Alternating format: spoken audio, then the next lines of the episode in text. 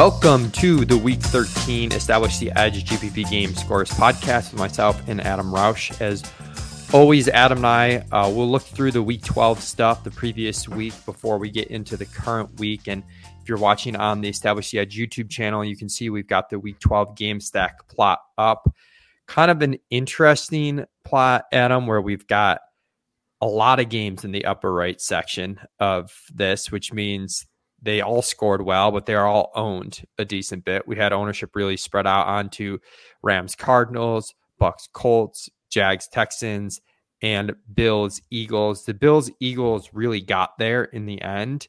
The Allen stuff, we kind of felt the ownership steam coming late Sunday morning, and then it hit even harder than we expected. So kind of an interesting dynamic where we really like that game on ceiling. I started to shy away a little bit from the Allen side and moved more towards the Hurts side just based on how ownership was going Sunday morning.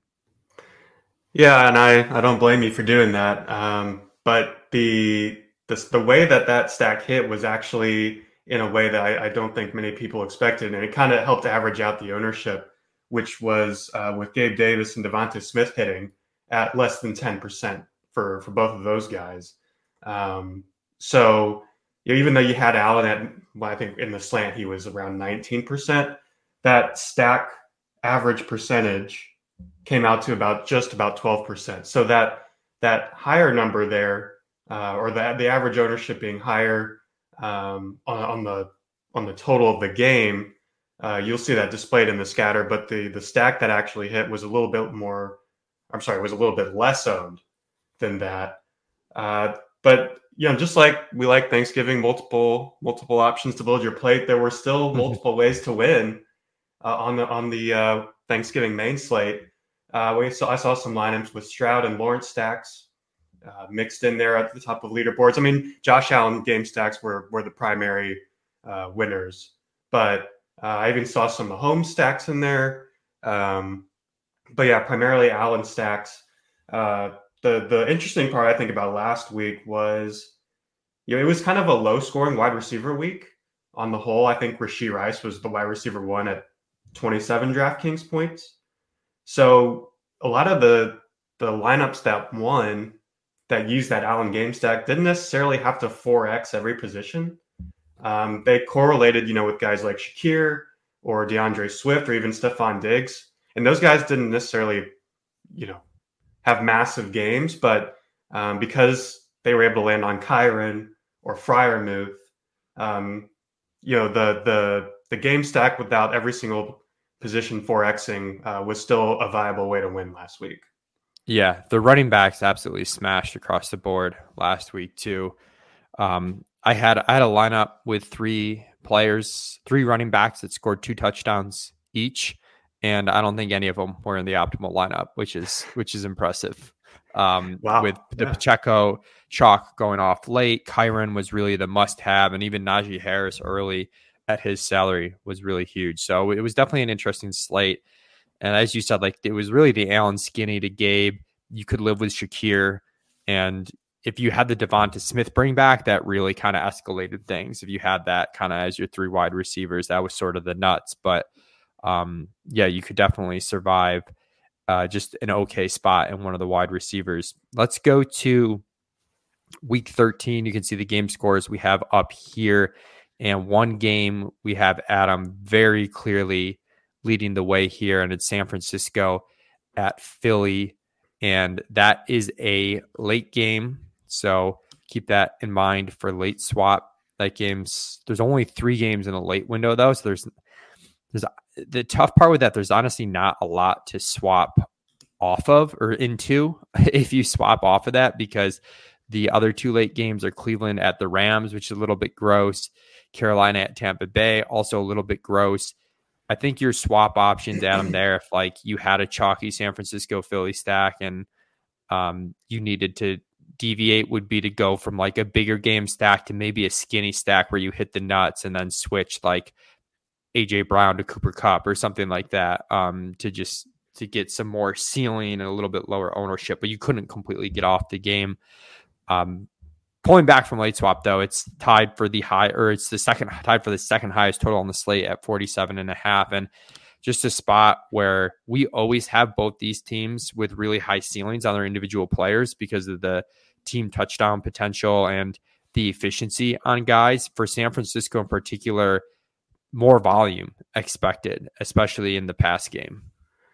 Yeah, it's on on the surface. It kind of sets up similarly, or it looks like it sets up similarly to the Eagles Bills game last week, where it's like the best game environment on paper by far, setting up kind of in this uh, in this late window where you have two teams that have really high uh, ceiling projections and base projections. Um, I think it's important to keep in context when we're talking about um, stacks this week that uh, you, we can't really ignore the Zach Moss projection and ownership right now. And I think it kind of plays into this game a little bit because what I think I think this is going to be a game that you can play, but I think there's going to be a popular build um, with Purdy stacks, and we've talked about this a couple weeks ago. But building around Purdy and CMC stacks uh, is is definitely a um, a plus EV way to build on DraftKings, especially. And I think with the Zach Moss price and projection, I think a lot of people are going to want to start off. You know, if I can fit in Zach Moss at 4,600, that's going to allow me the salary to get up to CMC. And then I can pair him with Purdy and maybe run it back with um, an Eagles pass catcher. So I think that's kind of bored out in the project ownership projections on the San Francisco side. Um, but yeah, I would not be surprised at all for people to kind of eat the chalk on the running back there and then try to get a little bit different on the pass catcher side where there's a bit lower ownership across the board, um, especially on the Eagle side. And yeah, I think we're going to kind of run into a situation again where if we're picking between QBs, uh, you know, pick the pick the less expensive one. Um, and, and last week it kind of played out in the same scenario where you're picking between Jalen Hurts and Josh Allen, even though they were closer in price than Hurts and Purdy are this week. But if you played Hurts, you were paying $300 more last week for Hurts. And although he did well, you see Allen show up in all the winning lineups um, at his ceiling game at $300 less. So if I'm playing this game, I'm inclined to play the Purdy side, and I'm willing to kind of eat the chalk on the running back if I have to.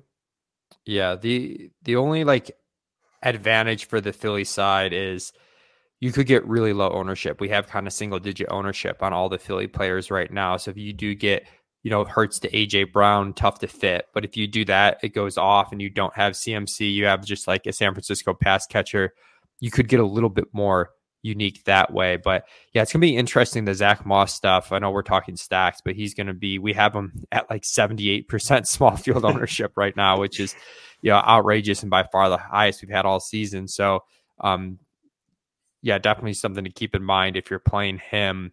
You're, gonna want to get different elsewhere. I, I will say um it's gonna be I think the inclination this week at tight end is going to be to spend down, but you can get George Kittle at very low ownership um, even though you're gonna have to pay up for him this week. And like if you want to play into the chalky San Francisco side, and you still want to kind of get some low ownership on their side, you can play Kittle um, or even Aiyuk there. So just throwing throwing that out there as well. The Denver at Houston game shares of 47 and a half total. We've get this game in Houston in a dome, which is always nice, especially as we get later in the year. The weather doesn't look too bad in the East Coast games. A little bit of rain in some spots, but um, still preferable to be in a dome. And yeah, Adam, um, it's been tough to for me to play Stroud at his salary has been like the biggest issue. And we kind of see that again this week where he's at 8,100, which is just really a huge tag. And it has him as a pretty negative value on DraftKings. But you look at like the individual players on Houston, and Nico Collins, Tank Dell, week in and week out, have shown ceilings to pay off their tags. We think Dalton Schultz is going to be out in this game, and that's how we have it projected. I should note that if that holds, the ownership on Brevin Jordan is going to come up, which will drop the game score because we're already assuming like all the good aspects of it, like better value for him.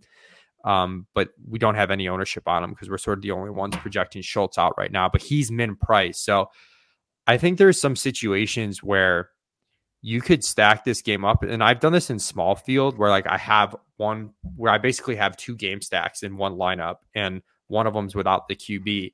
I'm fine doing that with Houston. Like you can play two Houston pass catchers, use a Denver bring back, and not have the quarterback on either side, I think, and have it still make sense. Yeah, I like that. I like that take there. Um, it was it was definitely easier to play Stroud when he was kind of in the low to mid sevens. Uh, and but yeah, as you said, now he's 8100 on DraftKings this week. It's just a tough click. Um, you've really got to hope for an outsized score there. So I'm kind of in favor too of the stack, maybe without the quarterback if you want to try to play this game. Uh, the only thing I'm not sure of, uh, I'm not sure of the status of Noah Brown. I thought I had seen a report that he was back at practice. I guess we'll keep an eye on that. The only reason I bring that up is because if Dalton Schultz is ruled out, which I I think that is going to happen, um, I could see the Texans kind of refer like referring back to their game plan from a couple weeks ago where they really got Noah Brown heavily involved. I know against Cincy, Nico Collins wasn't playing in that game either, but um, if Brown is in, which I you know don't quote me on that, but I I, I want to say he was back at practice. If he is and he's going to play, he could also be a focal part of their offense moving forward this week. Um, and then on the Denver side, I mean, we such we've seen such a strong rapport with Russ and, and Courtland Sutton. Um, so I could see Sutton being a popular uh, a popular play in stacks or even just standalone. Um, you can throw on the Texans defense; they've been thrown on the last couple weeks, uh, even at home. So, yeah, I I'm interested in this game, and uh, I, I, think there's definitely some ceiling there. But I, I agree with you on the whole. I don't think you necessarily have to play with the QB. Yeah, and it doesn't feel great, but Jerry Jeudy in this game you know, it's not an amazing wide receiver slate. I think you can make a justification for him as at a cheaper tag and lower price than Courtland Sutton. And yeah, shout out to the preseason when there was like a six round gap the other way between these players in ADP, which is pretty wild. Uh, then like stuff gets a little bit ugly. You know, we get the Chargers at New England game and the Miami at Washington game tied here. Miami at Washington much much cleaner from a field perspective than uh, Chargers at New England. But of course, ownership and, and price tags play a role in all this stuff. The Miami at Washington game does have the highest total on the slate. The Washington games are always a little bit fun to stack up because their secondary is awful. I think they're the worst team in pass rate DVOA, or they're down there, and they allow big plays too. It's not like you know high completion rate, low yards per completion. It's like downfield plays, which is what Miami does well. And on the flip side, Sam Howell's going to chuck, especially if they get down. So there's definitely some excitement in that regard. I do expect, you know, Tyreek Hill to be pretty fairly popular this week because it's, you know, from a field perspective, it seems like an obvious spot. And we mentioned the Zach Moss chalk. Part of what feeds into the Zach Moss chalk isn't just how absurd of a value that Moss is, but how that opens up a slate where we do have some legitimately really good expensive plays, CMC being one of them that we hit, and Tyreek really being the other one. Yeah, and yeah, I that, I agree with you. I think that's exactly the reason that Tyreek is getting be owned where he's at. Um, aside from just his raw ceiling, which is just insane this week. He's got a 43 point ceiling projection on DraftKings right now. Oh, Mike, we were so close to getting a game with a 50 point total this week. We Almost haven't had it. We haven't had one since week five. And this game is currently sitting at 49 and a half. So we still have some hope. But um, yeah, it's, I mean, you can't really ask for a, uh, a better in you know as far as pass rate for a better environment than this game uh, on both sides. Um, I kind of think if you're if people are going to stack this game with Washington, then I could see the ownership being a little bit higher on guys like Curtis Samuel or maybe even Jahan Dotson. I know they're we have them projected mm-hmm. pretty low right now, but um, like you said, if you're going to play the Tyreek play. I, and sure, if you want to pair it with Zach Moss, like you're going to save salary there. But I think kind of people's inclination is okay, if I'm going to stack with an expensive receiver like Tyreek, how can I correlate on the other side, but also free up some additional space on my roster? So I could see Samuel getting a little bit more played than he's projected at. I could see Logan Thomas, even though we have him over 11% on, on DK right now, I could see that being a little bit higher even.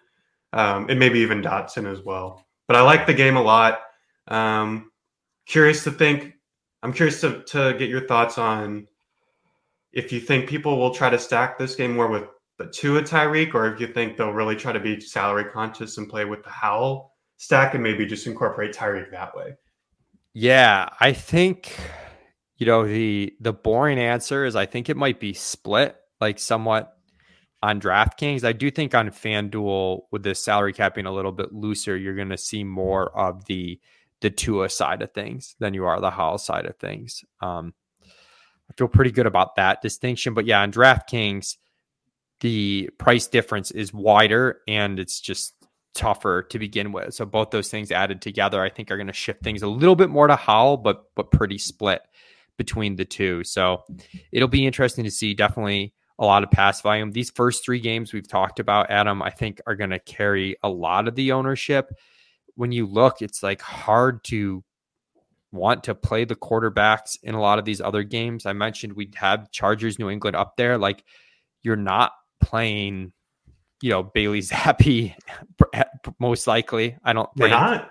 Um, oh man, it, he's very cheap on DraftKings, but I, I don't think you're gonna get there. And then Herbert's like really overpriced in my yeah. opinion. So that's a game that rates these on game scores because you've got really low ownership and some like decent value. Like you get DeVante Parker, Hunter Henry is like really cheap values that aren't played. Um, the Chargers side, you get some ceiling on Keenan if he goes. I know he's mispracticed a couple times this week. On Ekeler. no one's playing Ekeler.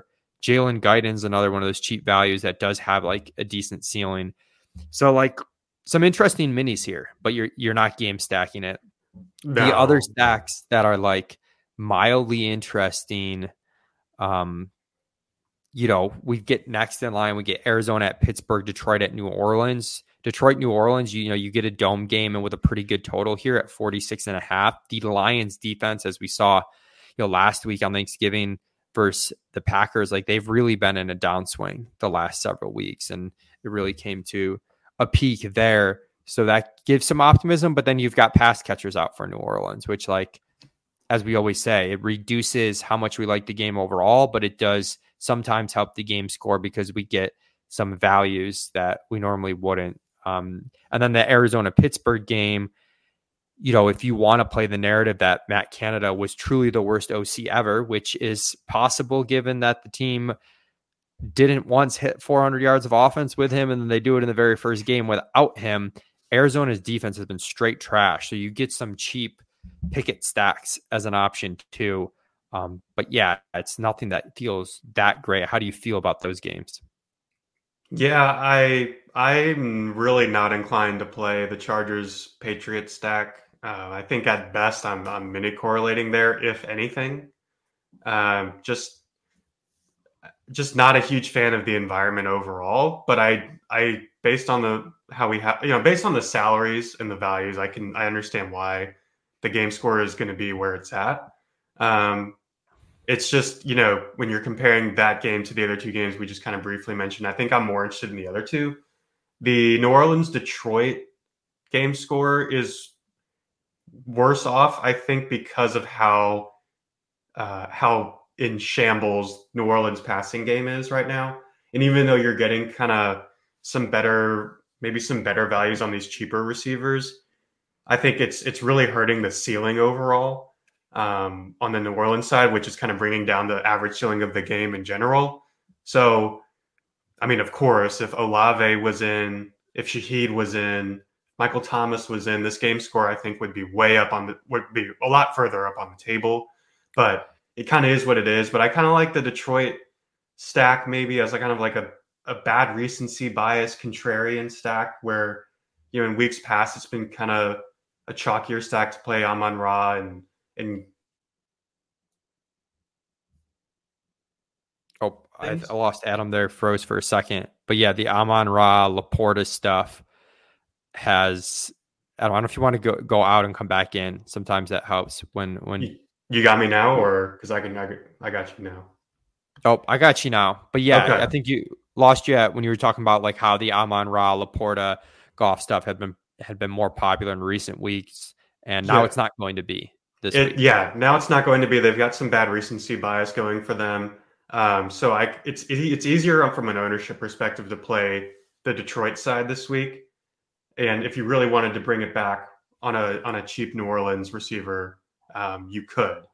And then Pittsburgh and Arizona, I think it's kind of like, you know, it's gross, but um, yeah, you're getting you're getting an affordable stack there with uh, Pittsburgh being at home against a really bad defense. And the other nice thing about that game is you've got two tight ends with Trey McBride and Pat Freiermuth who have um, both shown you ceiling games. Freiermuth most recently last week, and McBride is just his role is just has been incredible. So um, I kind of like those two games more than the uh, the Chargers Patriots game.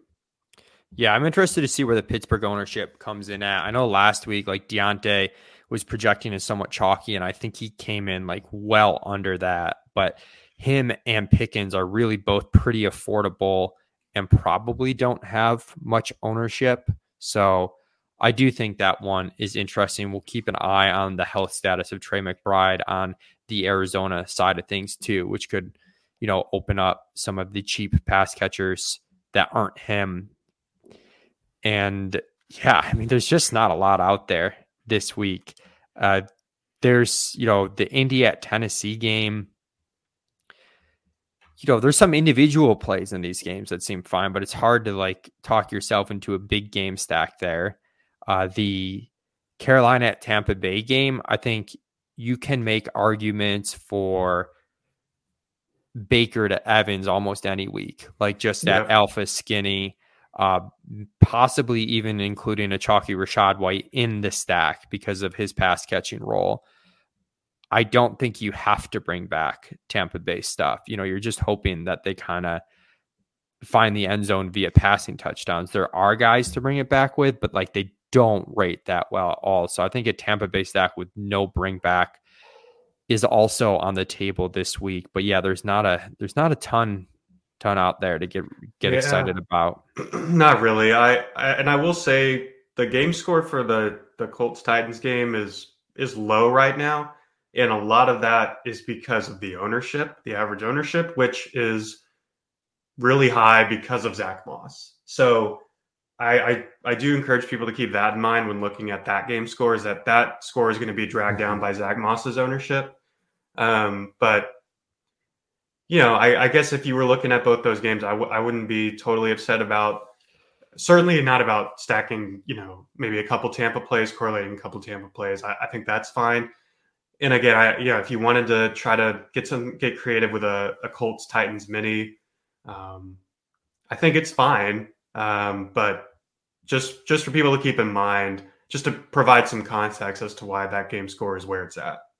Yeah, DeAndre Hopkins is a guy I know Levitan likes a lot this week. That doesn't look like he's going to carry any ownership, and I think this spot for him is a bit better than it's been the past few weeks. But let's go to dirt plants. Uh, we certainly have options for dirt plants.